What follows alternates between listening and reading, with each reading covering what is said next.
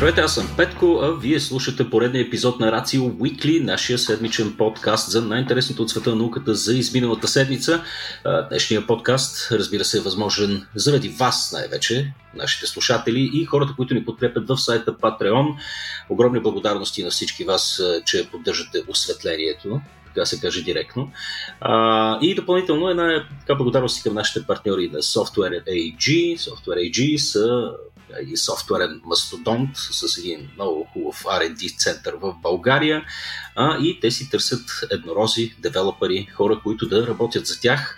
Както съм споменавал неведнъж, убеден съм, че сред нашите слушатели има такива хора, така че ако сте на кръстопът в живота си или пък просто да искате да си намерите някакво готино място за работа, Software AG е правилното място не само защото са много яки, а и защото подкрепят това, което ние правим.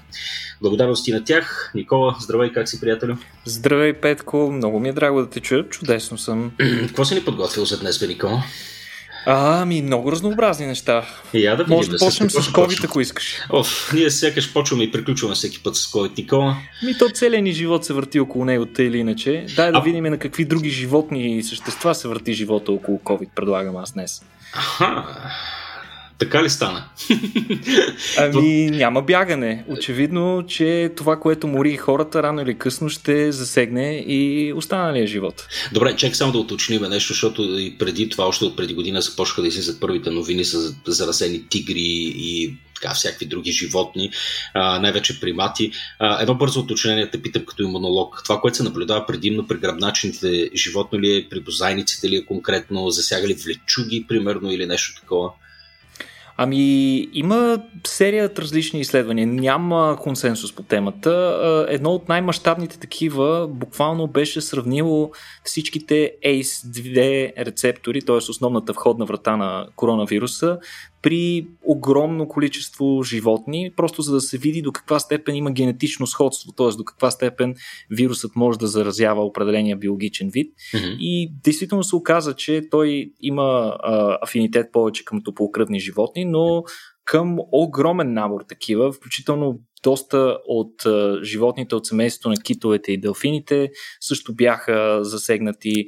А, редица чифтокопитни животни, както и семейство котки, които станаха печално известни с а, серия подобни случаи сред домашни животни, както и някои кучета, между другото. Които... Помня, че затваряха някакви ферми за норки масово преди време. Норките се оказаха, може би, най, най-важния mm. гостоприемник. Това е много лоша новина за нас хората и говори, че вероятно само с колкото и да е добра вакцината, само с вакцини трудно ще стане, mm. просто защото вируса има възможност да се скрие някъде, другаде.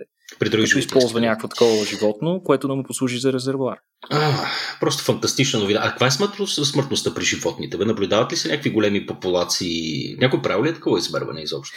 Ами ето тук сега една, едно много интересно изследване съм подготвил, което е направено всъщност в Штатите и mm. се оказва а, много любопитна новина. Имаме масово заразяване на елени с коронавируса, mm. като данните са от щата Йова, като съответно учените са направили анализ след, сред белоопашатите елени, който показва, че те се заразяват най-вероятно от хората и много бързо го разпространяват помежду си, като говорим вече за стотици заразени животни. Mm. А, анализа им включва данни събрани между април 2020 и януари 2021, т.е. не са съвсем от най-актуалните. Като тези данни обаче показват, че 80% от всички белопашати елени са били заразени, поне от тези, от които са взети проби. Не се знае защо как са се заразили, но а, другото за сега положително е, че няма данни те да могат да предават обратно вируса при хора, но очевидно доста добре го предават помежду си. Чакай малко, как така не е ясно как се заразили при положение, че ти кажа, че се заразяват от хората? Ами най-вероятно от хората, но откъде точно от хората? Къде е точно контакта с хора при ага. диви животни, нали, при елените? А те са диви-диви, защото това е малко, малко странно. Те не е като да се движат на стада. В смисъл, това не, това не говорим за тия карибу и тия по-стадни. Не, не, не, белопашатите елени, напротив, те са си като повечето а, големи растителноядни си се движат под формата на стадо.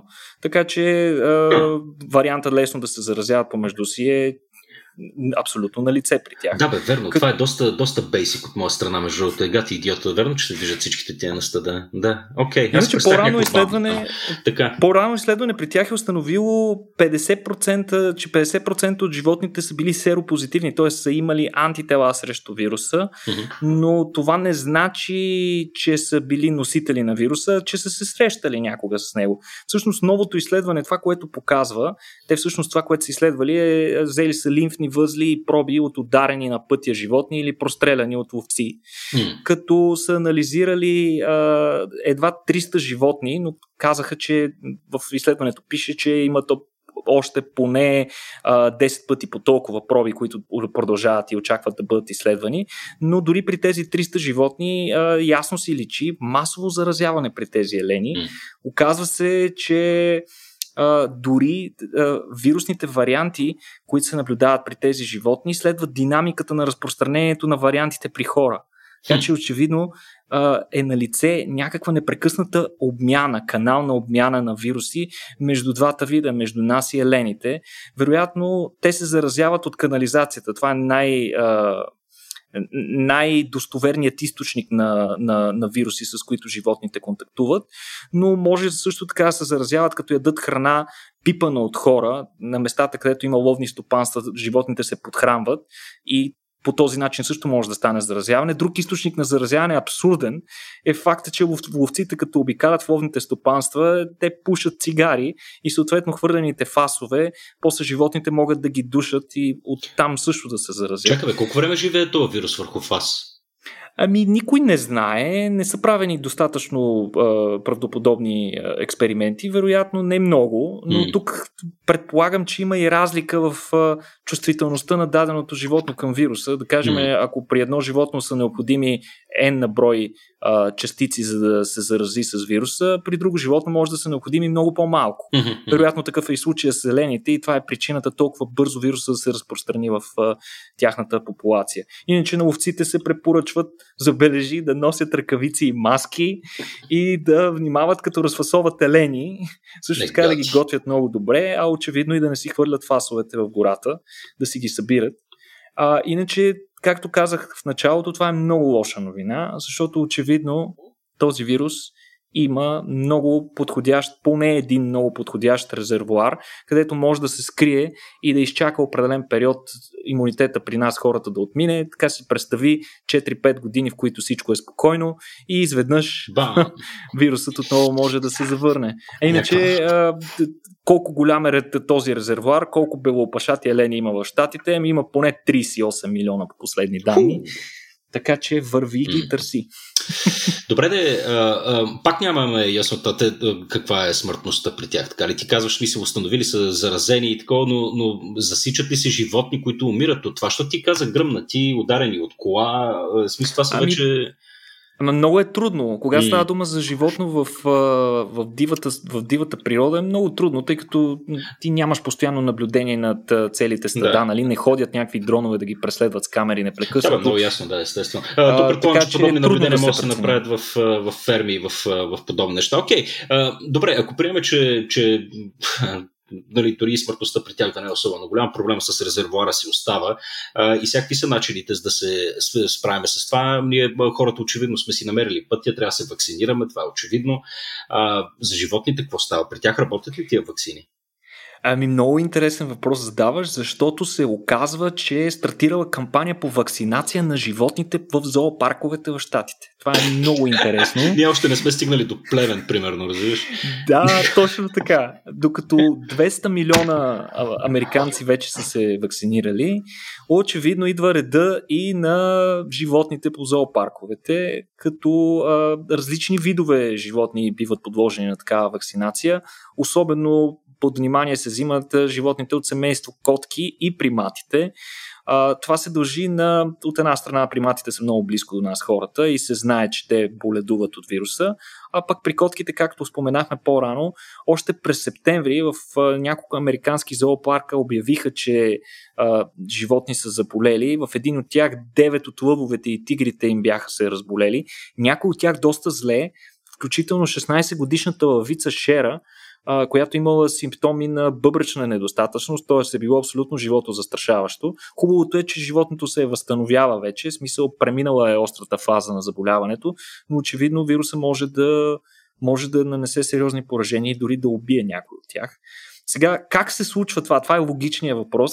Нали, как ги вакцинираме животните? Ами, очевидно, при тях е по-лесно. За разлика от нас, те не се борят нали, е, не по този начин за свободата си. си протест на бобри такова. така че а, животните, освен това, между другото, не се колебаят, те се вакцинират доброволно, като за целта те са предварително обучени от, от хората в а, зоопарковете, от персонала на зоопарковете, като по принцип те са обучени да дават достъп до до тялото си на хората, за да взимат проби нали, редовно, да наблюдават тяхното физиологично състояние и да им дават медикаменти, като за целта се използва специален тип обучение, в което им се дава някаква награда как са, каква награда можеш да дадеш на един лъв или на един тигър? Ами оказва се, че лъвовете и тигрите петко са луди по козе мляко. Козе прясно мляко. Просто умират за такова нещо. И за целта, а, веднага, щом видят нали, сигнала от страна на а, персонала, че ще им бъде даден някакъв медикамент, те знаят, че ще им бъде дадено и козе мляко. Затова те се нареждат в близост до вратата, там където има решетка, и лягат до вратата и кротко седат да им се направи там, каквито процедури има да им се правят, да им се вземе проба, да им се бие вакцина, както е в случая. И след което с един диспенсър им пръсват в устичката директно а, козе мляко. Очевидно животните са много доволни доволни. А, разбира се, споменахме горе, че различни видове животни, освен а, големите котки, а, са подложени на вакцинация. Например, мечките, като при тях наградата пък е сладолет или заквасена сметана. Животните много обичат такива неща. Това е много интересно да видиш различните животни по каква част от човешките храни си падат. А пък шимпанзетата... Представяш да почнат да им дават антиваксери. Дали ще заправят бързо за мляко? Да им подхвърлят някакви неща. Ами, не знам, да, ако, ако ще помогне, то тъй или иначе опитахме всичко. Стига. а, иначе бомбони и маршмелоу пък са слабото място на шимпанзетата, като те просто си умират за тези неща и дори са склонни да бъдат боцнати с принцовка, само и само да ги получат. Освен тях, вакцини са получили в някои от зоопарковете видри, порове, язовци, вълци, койоти, панди, летящи лисици, хиени. Нали? Това само цитирам mm. примерите за тези, които със сигурност сме дали. Лично аз гледах едно много интересно клипче как вакцинираха един скункс а, което винаги според мен крие известни рискове. Но, по- по-големи от Долъв ли? Не знам. А, та, а, от друга страна, каква е тази вакцина? С какво ги вакцинират? Ами оказа се, че тя е специално разработена за животни вакцина. Тя е разработена от компанията Zoetis, която едно време е била клон на големия фармацевтичен гигант Pfizer.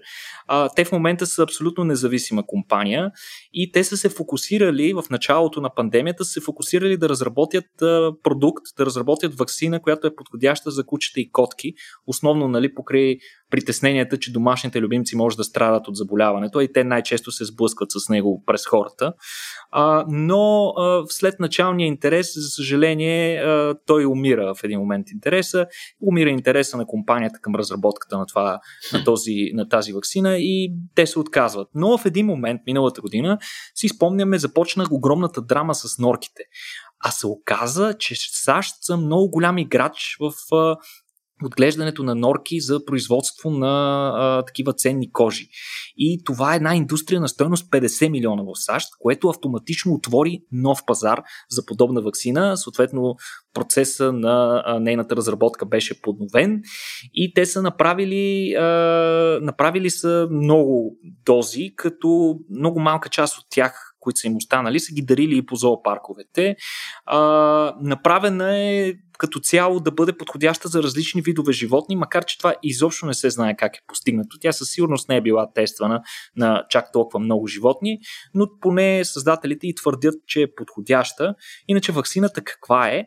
Тя не е информационна РНК вакцина, каквато е тази на Pfizer и Moderna и каквато са най-популярни в момента по света, а е протеинова вакцина, подобна на вакцината на Novavax, която те първа предстои да бъде одобрена на редица места и континенти по света.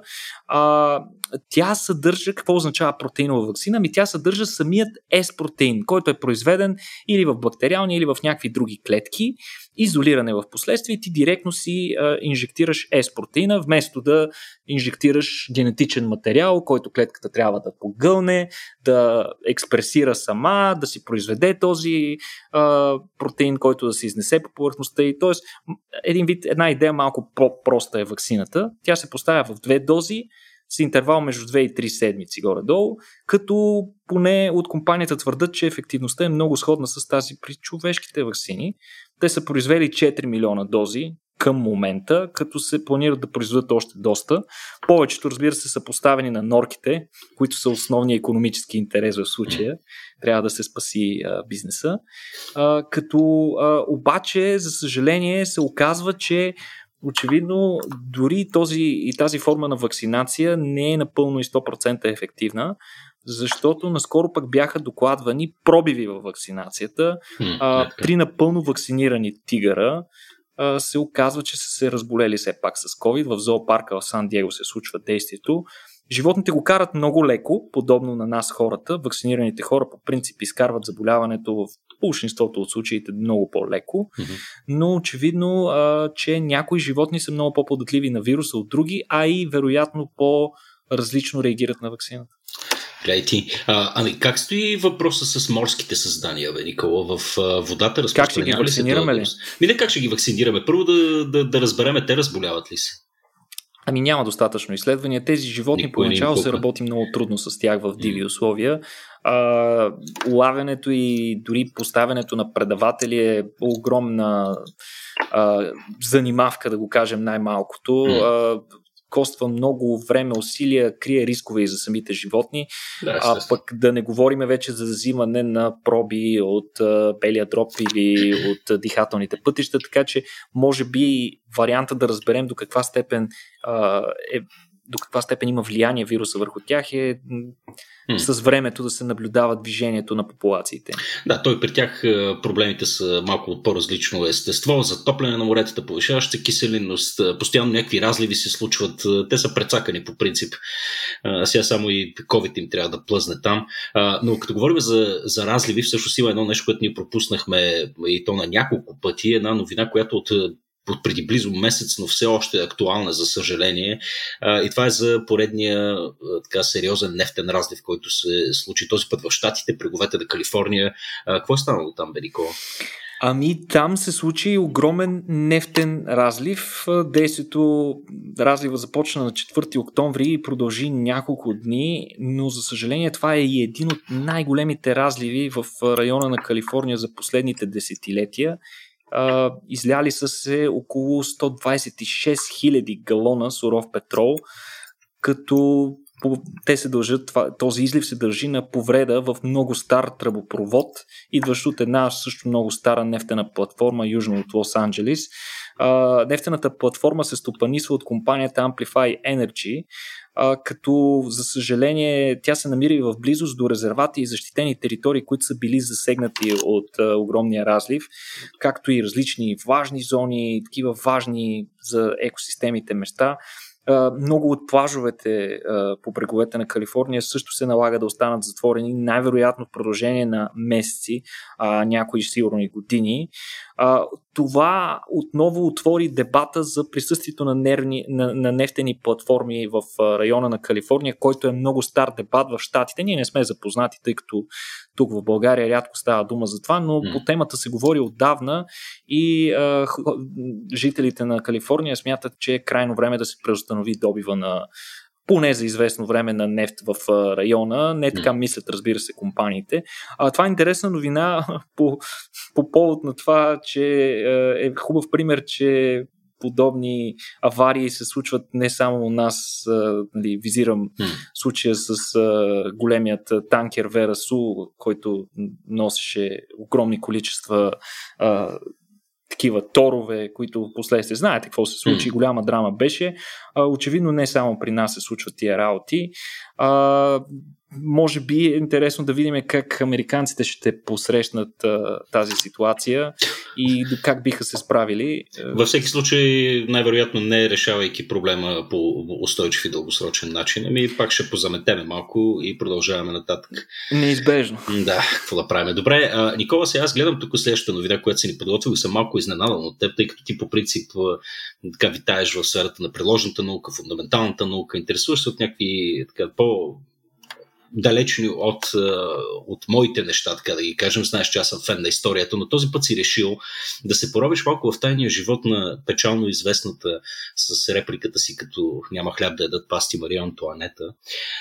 Какво става там, Никола? Защо си се заровил в, в нейните тайни писма и любовен живот и каква наука откри там точно? Ами не толкова съм се заровил. Аз оказа се, че има наука и в анализите на случващите се в миналото важни исторически събития. Мен също ми беше много интересно. А, става дума именно за обречената царица на Франция, която е била дълго време под домашен арест по време на Френската революция, още в началото и между юни 1791 и август 1792. Това е много интересна история, защото в нея има и интриги, има любов, има а, какви ли не неща, но а, после ще разбереш и какви интересни детайли пък разкрива науката за, за, за тези повратни времена в френската история. Mm. А, всъщност, докато е била по домашен арест в а, нейния си дворец, тя е пишела, водила е а, водила е комуникация с считания за нейн любовник, шведски благородник, който се казва Аксел фон Ферсен. А, той, тя е очевидно, бидейки царицата на Франция, била женена за краля, но пък... Представяш си го може... Аксел, между другото, как изглежда шведски благородник с това име? Ами аз съм виждал снимки, така, пававник, как да се каже. Какви снимки по това време, Рико? Ами не, не, не снимки, по-скоро портрети, които да. са рисувани от придворните художници. Mm. изглежда интересно, нали? Типичен благородник. Харесва ти Аксел, добре. С а, вдигнат така нагоре достоен поглед. Та, повечето писма, повечето Добре, писма, че за поглед да говориш. Така. Повечето, повечето писма а, между тях всъщност са били унищожени но част от а, тази кореспонденция е била запазена и то основно при фон Ферсен, т.е. в а, Швеция и десет, след десетилетия шведските власти, шведското правителство със специален декрет е освободило от собствения архив а, тези а, важни исторически писма и ги е дарило на френския такъв, като а, писма, установено е всъщност, че писмата от кралицата, които са пристигали при, а, при шведския благородник, са били редактирани. Най-вероятно, за да се прикрият държавни тайни и за да не се компрометира а, царицата, като най-интимните части, между другото, на текста са задраскани или върху тях са писани произволни букви. А, всъщност, къде идва науката в случая? Ами с помощта на научни методи за първ път френски учени и архивари са успяли да разкрият с помощта на техника, използваща рентгенови лъчи, много интересни детайли в тези писма и особено да разкрият какво се крие под тези редактирани части, по които, под които никой друг до сега не е успял да прочете нищо. А, та френските учени са анализирали 15 писма с помощта на един метод, който се казва рентгенова флуоресцентна спектроскопия и са установили значителни разлики в съотношенията между мед и желязо и цинк и желязо в мастилата при 8 от тези писма. Това им е помогнал в последствие да разкрият някои от задрасканите фрази и думи. За целта те са използвали изкуствен интелект, който с специален алгоритъм е успял да засили контраста между двата вида мастила, този с който е писано писмото и този с който в последствие а, са редактирани неща. И логично или не, се оказва, че писмата изобилстват с доста страстни и любовни а, а, словоизлияния, като например ще цитирам, Уф, да не мога да завърша това писмо, не мога да завърша това писмо без да кажа, скъпи мои любими приятели, че те обичам лудо и не мога да прекарам и миг без да копнея за теб. Пише френската царица. Патетично, секси не бих казал. Нали? А, но е, тогава така са писали хората. А, но а, всъщност се оказва, че те са, не са водили много открита кореспонденция, ми напротив, било е точно като в а, шпионските сериали. А, те са използвали невидими мастила, кодове, специални доверени хора, които са отговаряли за пренасенето на писмата. Било е много сложно да изкараш писмо, докато си в домашен арест в а, френския дворец. А, друго интересно, а, цитирам, нали, отново от писмо, започва да ми писва от това кодиране. Това не ми се отдава толкова добре и непрекъснато ме е страх да не допусна грешка, казва неуверената френска царица. Явно не, не си е падала много по кодовете. Иначе, мастилата за писмата а, на които фон Ферсен е пращал на кралицата а, и а, всъщност тези и, и мастилото, което е използвано за цензурирането пък на писмата на царицата, се оказва, че съвпадат в голям брой от случаите, както и почерка, което означава, че най-вероятно самия фон Ферсен е цензурирал писмата на, на съпругата на краля Луи 16 по политически и лични причини, разбира се, за да може някой, който влезе в кабинета му да не разбере какви са му отношенията с френската царица. Разкрити са между другото и много интересни детайли около организацията на проваление им опит за бягство, който е организиран от Фон Ферсен, лично от него.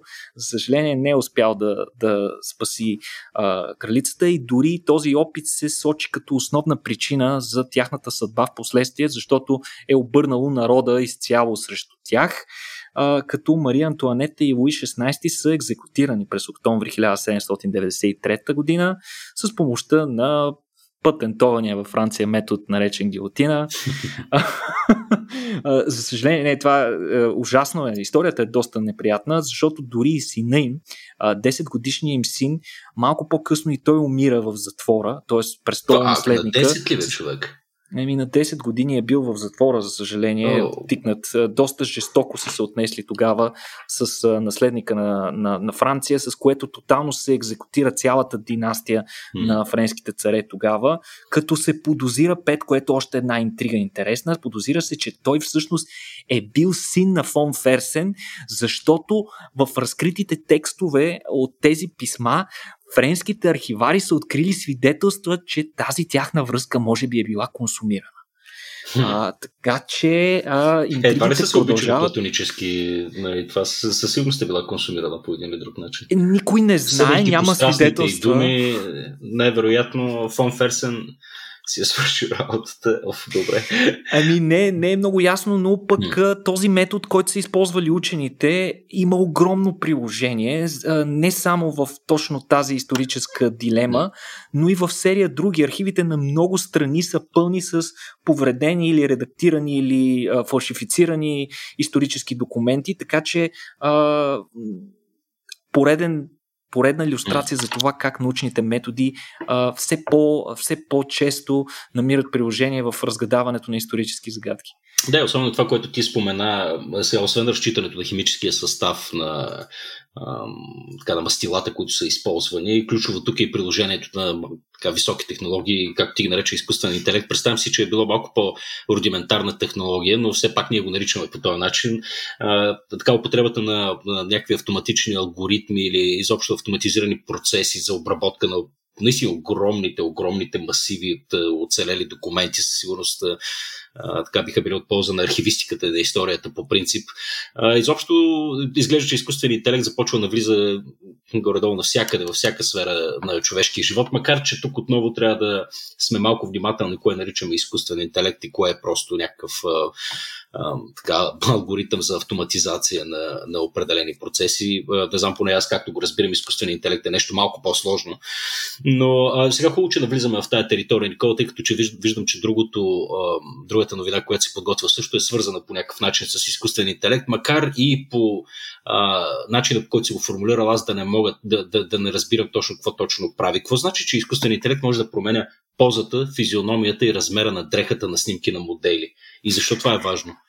Ето това е една доста по-тривиална употреба на тази е, сравнително нова технология, която все повече си пробива път във всички сфери на нашето ежедневие. И ето, че тя стигна и момент, в който да помогне на тези е, доста е, да го наречем, трудолюбиви и много напористи хора, моделите, които са заети по цял ден с снимки, с а, различни клипове и неща. Да, бе, това да, се оказва, че е доста тегава професия, между другото. Между другото, да, много, защото много, практически много по времето на а, работният ти ден ти реално не разполагаш с основната ти собственост, личното ти тяло. Mm. Тогава с нея разполагат режисьори, сценаристи, рекламисти и така нататък. Mm-hmm. Та, до момента на моделите им се е налагало да правят до хиляда или дори повече различни пози, докато примерно искат да рекламират някакъв моден продукт, най-вече моделите на дрехи, а, докато сега на тяхна помощ се притича точно технологията на а, машинното обучение и изкуствения интелект, а, с което а, тази работа вече може би ще им бъде една идея по-лесна. А, какво се случва? Какво представлява тази нова технология и как, с какво променя тя живота на моделите? Ами всъщност алгоритъмът а, обработва видеоизображение, като разделя това изображение на отделните му части. Очевидно алгоритъмът е обучен доста добре на анатомичните характеристики на човешкото тяло и по какъв начин дрехите общуват с а, а, нашата кожа. А, и а, съответно невронна мрежа идентифицира границите на отделните части на тялото, като части от лицето и от крайниците. И този анализ целия се налива в този алгоритъм, като след това ние можем да му кажем как точно искаме да застане модела, въпреки че той вече отдавна си е в къщи и не е на наше разположение, за да го заснемем. Това е много интересно, защото какво прави всъщност алгоритъма? Алгоритъма изчислява новата позиция на всяка една от тези части и размества останалите, за да се получи нещо, което алгоритъма оценява като реалистично изображение.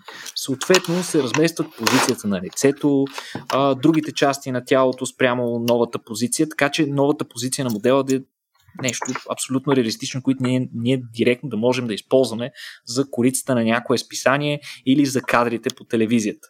А, това е много интересно, защото всичко се случва революционното на, всъщност, на този метод, че всичко това се случва без да се губи нивото на детайл и наистина променените изображения изглеждат наистина все едно сме накарали модела да се мръдне по друг начин.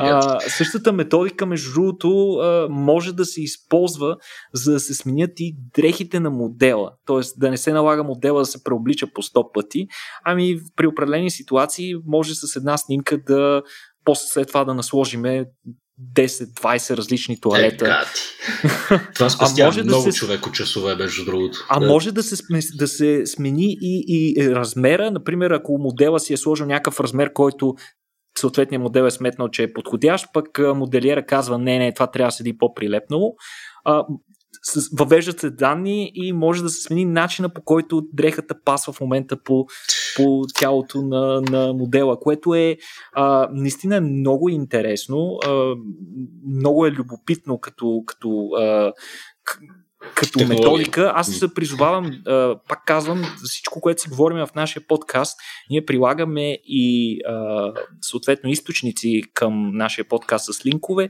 Влезте на линка специално в New Scientist писанието, ще видите има страхотно клипче, което показва оригиналната картинка спрямо вече променената под въздействието на изкуствения интелект и на машинното обучение снимка и ще видите, че на повечето места се справя превъзходно. Наистина. Ама перфектно ли се справя или всъщност... Е... Защото нали, чували сме за много такива технологии, в един момент веднага, веднага го улавяш, нали, че нещо, нещо не може да ред. Има някакъв глич там винаги. Ами, чисто, чисто еволюционно ние сме, а, сме се развили да разпознаваме много добре различни а, позиции на човешкото тяло като форма на невербално общуване. Hmm. Затова неестествените позиции, които човешкото тяло не може да направи естествено, веднага биват разпознати hmm. много лесно от човешкото зрение. Ние сме изключително чувствителни на много подсъзнателно ниво. Без да ги търсим, те тия неща ни се набиват в очите. И, и, и разбира се, въпросният алгоритъм също не е идеален. Има известни затруднения с позицията на ръцете и особено на пръстите, които често биват изкривени в неестествени позиции. А, също така, изненадващо или не, Петко, се справя значително по-добре алгоритъма с хора от европейната раса и много по-трудно с а, хора от а, цветни, цветни хора. Така да, басирам се, че, че при чернокожи жени съвсем се чупи всичко.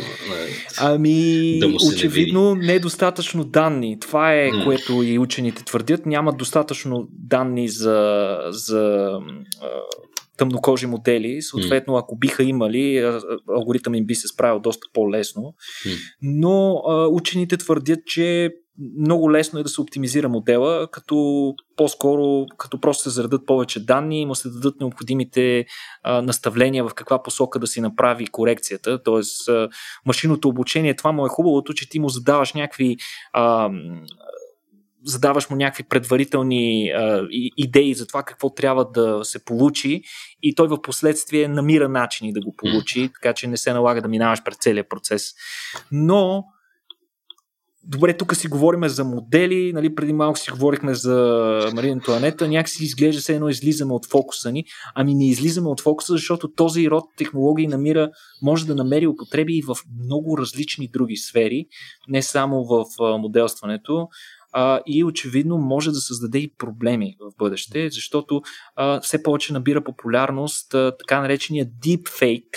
Това са а, изображения, а, видеокадри, а, аудиозаписи и така нататък на известни личности, например, а, но може да, направи, да се направи нещо подобно, например, с теб, Петко, някой да вземе данни от всичките ти представения на Рацио, а, съответно да захрани някакъв а, алгоритъм, който да разбере по какъв начин лицето ти се движи, докато се движиш, докато говориш и може да направи изцяло ново клипче, в което ти казваш неща, които никога не би казал и това нещо да се използва, да кажем, да се качи в социалните мрежи, за да се компрометира някой човек. Да, гледали сме вече такива скандални, скандални видеа с кралицата, беше излязло нещо, нещо на скоро. О, с кралицата, да. Бил Гейтс, Обама, кой ли не. Но да, да. Тези, тези технологии набират все повече сила и предполагам, че играят много важна роля в бъдеще. Колкото повече тази технология се развива, толкова по-трудно ще бъде ние да дискриминираме кое е истинско и кое е фейк. Mm-hmm. Да, то това е само един,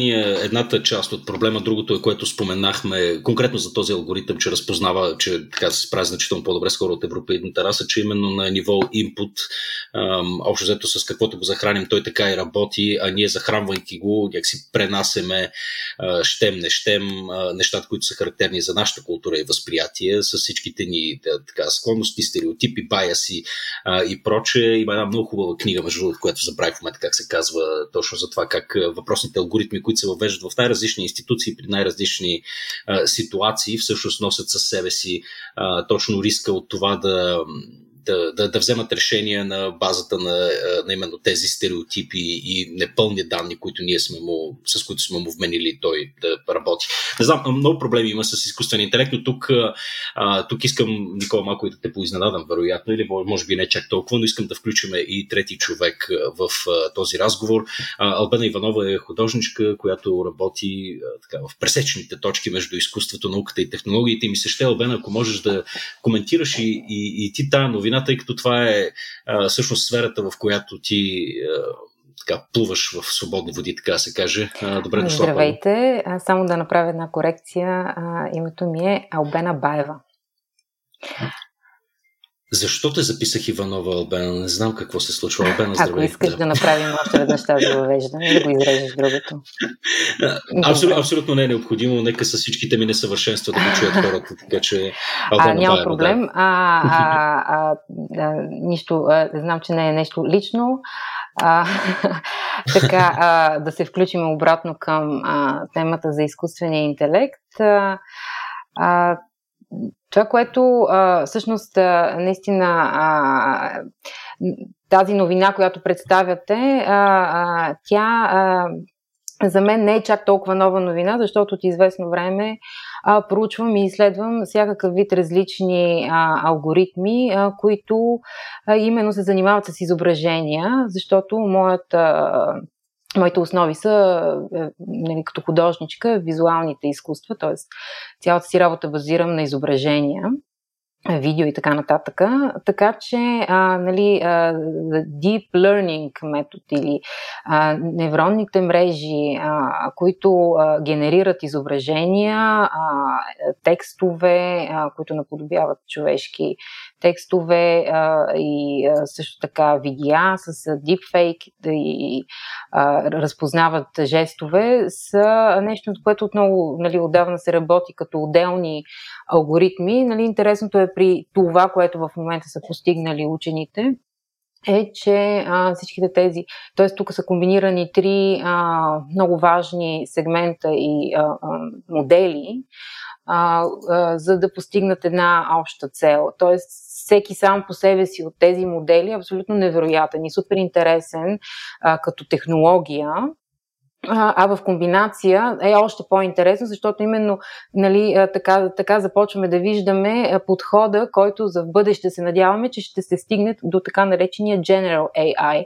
или общия изкуствен интелект. Защото още в самото начало на разговора казахте, дали е изкуствен интелект, дали е алгоритъм, нали, как трябва да определяме нещата. Именно понеже много а, се смесиха нещата, нали, говорим в момента за изкуствени интелект и, и, и именно се реферира към такъв тип алгоритми. Те са достатъчно сложни, нали, за да защитят името на изкуствения интелект, но не достатъчно сложни, за да защитят нашата представа или изискване или нужда за а, интелект, който е а, способен да ни а, предизвика или да ни достигне нали, като а, върха на веригата, нали, човешката верига. А. Да, нещо, което да може да щупи. И той го чупи на няколко да, пъти, но ние се сменяме теста, ако трябва да сме честни. да, да, да, не сме доволни и може повече. И, и е факт. Факт е, че може повече. А, до каква степен ще достигнем повече, нали, само, само бъдещето ще ни покаже.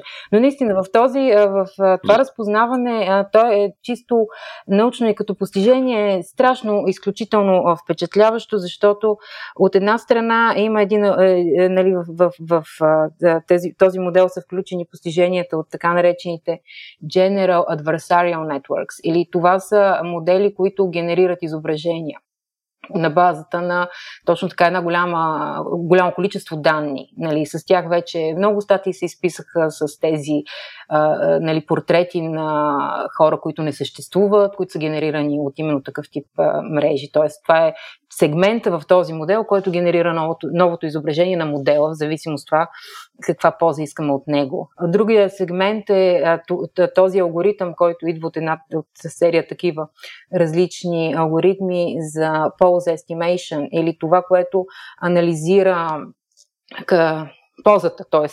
къде са ставите на човек. Това е, идва от, именно от а, а, сегмента за компютър вижън или за, за това как а, трябва нали, как математически да, да, да научим роботите да виждат като нас и да разграничават частите на човешкото тяло. А, така че това също е една огромен част от, от, от години а, изследвания а, и анализи, motion capture техники и въобще а, раз, развитие на технологията, която да разбере къде са ни колената и къде са ни глезените. Защо а, не може да генерира този конкретен модел пръсти? Ами защото до сега нали, голямо постижение, до, до скоро беше да имаме краката, колената и ставите. Къде пръсти. Значи, самите пръсти, въобще не, не са.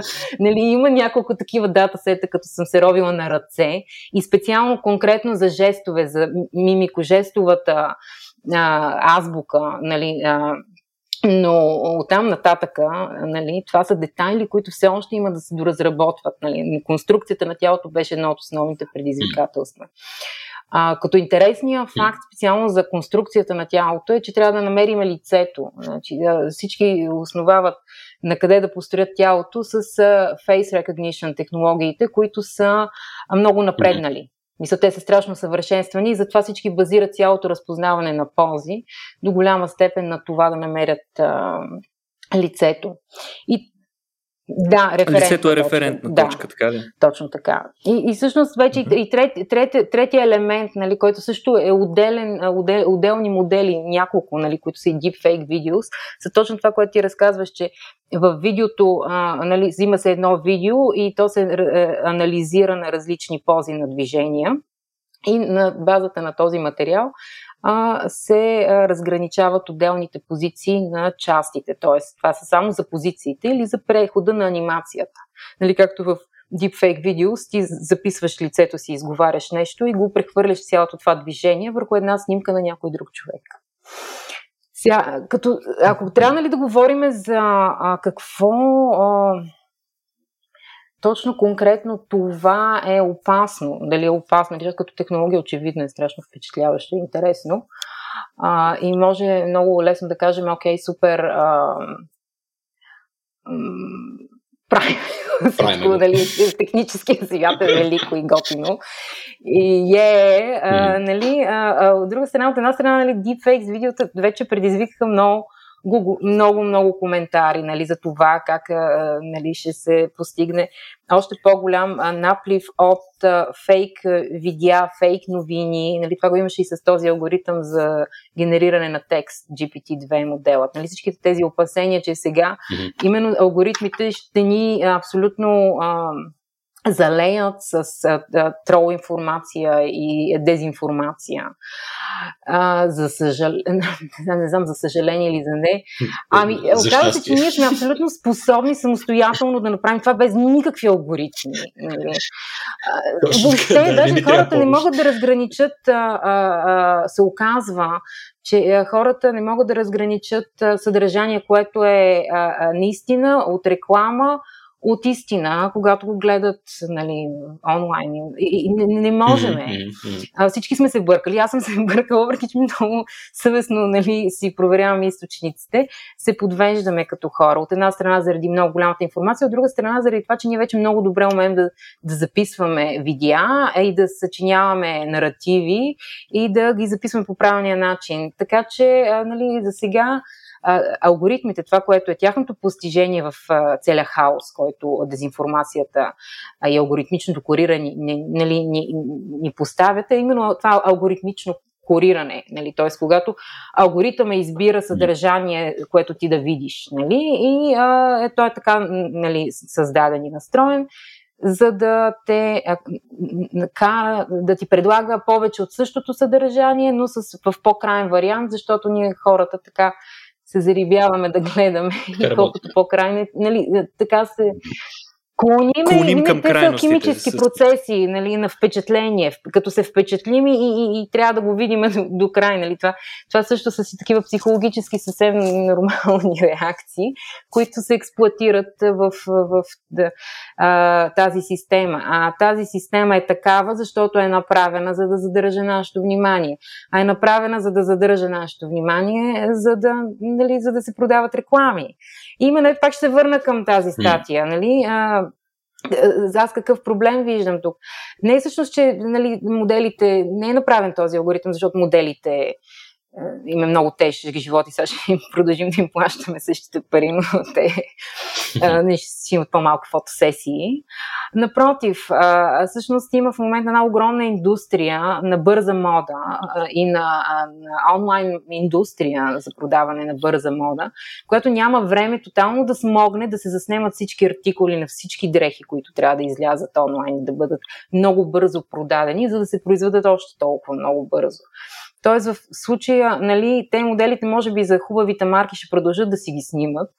И разно, нали, ние ще станем по-креативни нали, като художници, за да имат нужда от нас или от моделите, но а, всъщност тази цялата бърза мода ще бъде наистина а, иллюстрирана в сайтовете от едни такива алгоритми. Нали, в момента има едни разработки как ти да си сложиш твоята снимка и да си алгоритъм да ти наложи дрехите, които искаш да си купиш, нали, което е много комфортно, бих да, казала. Даже, даже, Даже наскоро, наскоро бях чел много интересна статия за високотехнологичен гардероб, който вместо огледало има а, огромен дисплей. И съответно този гардероб беше оборудван с множество различни камери, които могат да те заснемат от различни страни и да кажем, като се облечеш с някаква дреха, а, той те вижда, а, съответно може да се обърнеш, той да те снима, след това да те покаже и да кажем, ако се чуеш, да, ако се чуеш кой туалет да облечеш, което е една от основните дилеми пред всяка дама, когато и предстои, а, да кажем, някаква важна вечеря или пък сватба или ми е лесно, важен повод. Ебе, не знам, не знам. Зависи от типа човек, да, да, да казала и аз. Но да, да, важно е. Но, но, но много, много интересно е, че този, тази компания, производител на тези високотехнологични гардероби, които със сигурност не са по джоба на всеки, но те твърдяха, че в следващите си модели искат да въведат вече такива алгоритми, които да могат да ти дават директно модни съвети примерно тук подгъвът ти на, гър... на панталона е много висок, ако го свалиш по-надолу, или пък с тези обувки ще е по-добре и така нататък. Това също е интересно, нали? То от чисто е, практична гледна точка, разбира се. Боже, мен първата ми реакция ще бе, я си гледай работата. Ами, да, ами, той ти няма ли да скупиш такъв, а, такова гледало, бих, би казала.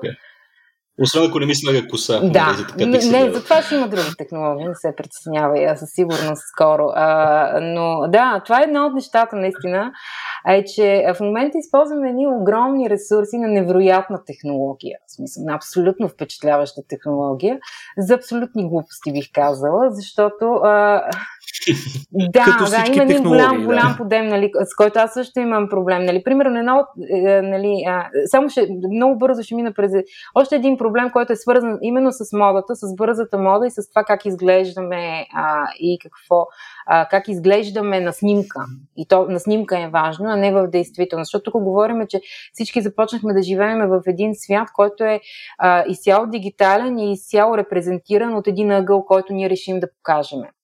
Тоест, да, а, имаше наскоро също един голям скандал за Инстаграм, за разкрития, а, как Фейсбук е имал данни, че Инстаграм се отразява изключително лошо на млади тинейджърки, на момичета.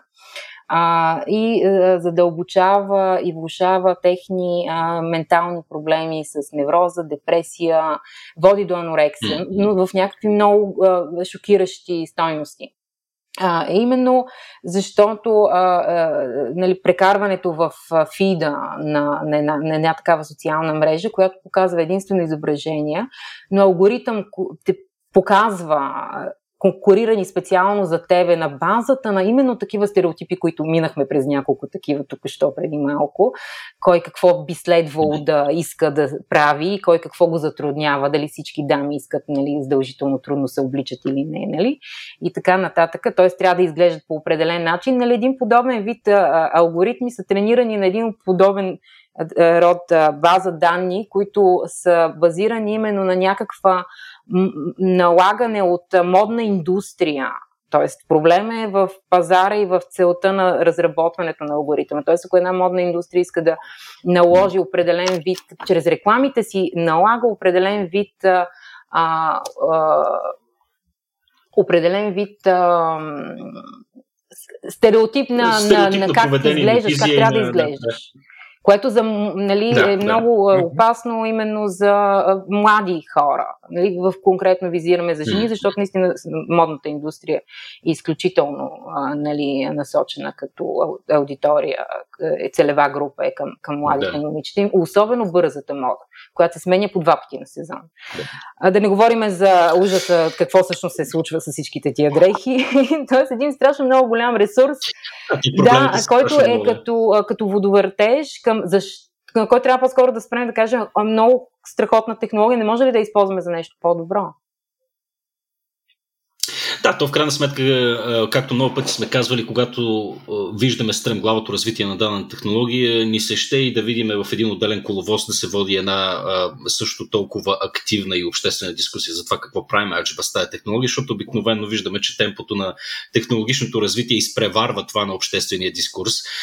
И още повече, нали, винаги сме в догонваща позиция, що се отнася до така оценката на всичките тези морални, етични и всякакви други проблеми, които се пораждат с тази технология. А, всъщност, Албена, ти си тук не, не случайно. На нас ни стана интересно да си поговорим с теб по тази тема, тъй като а, съвсем скоро на 18-ти всъщност предстои един дигитален форум а, в а, в който се срещат точно тези пресечни точки, AI, форум, който е организиран от Гьоте институт и там се прави именно един такъв опит за така мултидисциплинарно да се изследва проблема на е, проблемите на изкуствения интелект и етиката, доколкото, доколкото разбирам, аз ще съм така ще имам честа и да модерирам това събитие, така че чакам с нетърпение да видя различните проекти на различните екипи, които доколкото виждам с, с така доста еклектични като състав, имаме художници, изследователи, адвокати, които работят заедно по един определен проект. И всъщност целта на този дигитален форум е да, да се представят именно резултатите от, от това мултидисциплинарно а, усилие. А, така че а, така с нетърпение чакам, чакам това събитие да видя и конкретния проект, с който, с който ти а, участваш, Албена.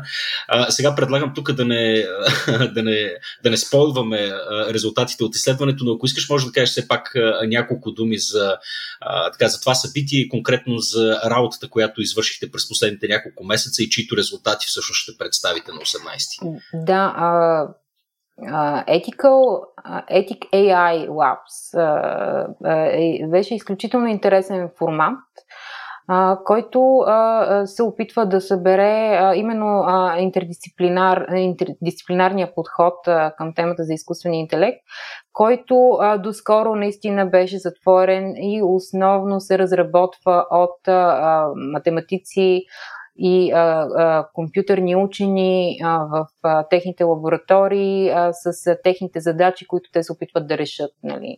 А, или нали, как да сменим дрехите на един модел. Тоест, много от въпросите, които нали, като импакт, който за бъдеще нали, може да има една такава технология, а, нали, не, не са въобще били в темата на този разговор. А, вече все повече на, на ниво регулации започ, нали, се започват разговорите да се водят, особено след като излизат все повече данни за а, проблемите, за силата на тази технология, Въобще за, в момента имаме нещо, което е а, доста мощно и потенциално опасно, също така потенциално много полезно, което трябва да бъде регулирано. И именно а, тук е момента, в който различни сфери трябва да, да влязат в, в разговора, да задават въпросите, защо се опитваме да решим тези проблеми, какви проблеми всъщност искаме да решим, а, до каква степен трябва нали, да регулираме една технология, защото тя е а, видимо опасна за нас като хората, както регулираме конкретни храни, лекарства и така нататък. Нещо, което въобще не е ново, нали, ако трябва да сме честни. Често в такива групи художниците са именно тези, които а, са, а, провокират и по принцип, нали, да, да си провокатора, да зададеш неудобните въпроси, да подразниш, да се опиташ да прекъснеш някакъв цикъл или да промениш системата. Това не, това не е ново за, за художниците. И като такива, докато, особено през последния век, а, докато сме такива и а, оставаме в галериите, а, може би а, нали, провокацията е защо трябва да има а, клекал изложено на фасадата на, нали, на централна сграда. Нали, но когато влезеш в, в един такъв спор, а, нали, в един такъв разговор на, на едно ниво, когато имаш възможността да зададеш въпросите именно с учени, да говориш с учени и да се опиташ по някакъв начин да бъдеш критичен към а, цялостния подход или посока на, на технология, докато се развива, е много интересен и съвременен подход. Така че а, това си е страхотен шанс. Освен всичко останало, нали, едно е да четеш а, и сам да се обучаваш на една а, технология, друго е да имаш а, специалисти и учени с тебе. Така че подборът беше изключително интересен в проекта. Другото интересно е фокуса на това, че той е балкански. А, нали, именно а, за много от а, проблемите с предразсъдъците, а, а, проблемът е, че технологията се разработва от най-силния, който налага системата от а, начин на мислене и тълкуване на история, на предразсъдъци и така нататък, нали, победителя. Тоест, а, а, технологията се развива а, в момента нали, основно от такива фирми, които са на белия мъж, както а, а, а, нали, е, се оказва. И всъщност да, ми, да, това, да, това, това са фактите, нали, това, това, е, това е света, в който да, да, живееме. И нали, се вижда и резултата. Така че какво, нали, в случая също така и Запада. Нали, нали, т.е. дърпа от Запада. Т.е. цялата е западоцентристка а, философия, а, а, която, за която нали, ние сме в крайна сметка от източна Европа или на Балканския полуостров сме някакво майнорити, което почти няма принос в идеологическата или в критическата подготовка на, на подобен продукт.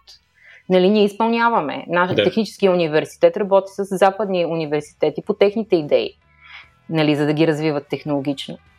Така че това с другото, което е много интересно на проекта, е, че именно сме събрани на местно такова балканско ниво специалисти в различните области.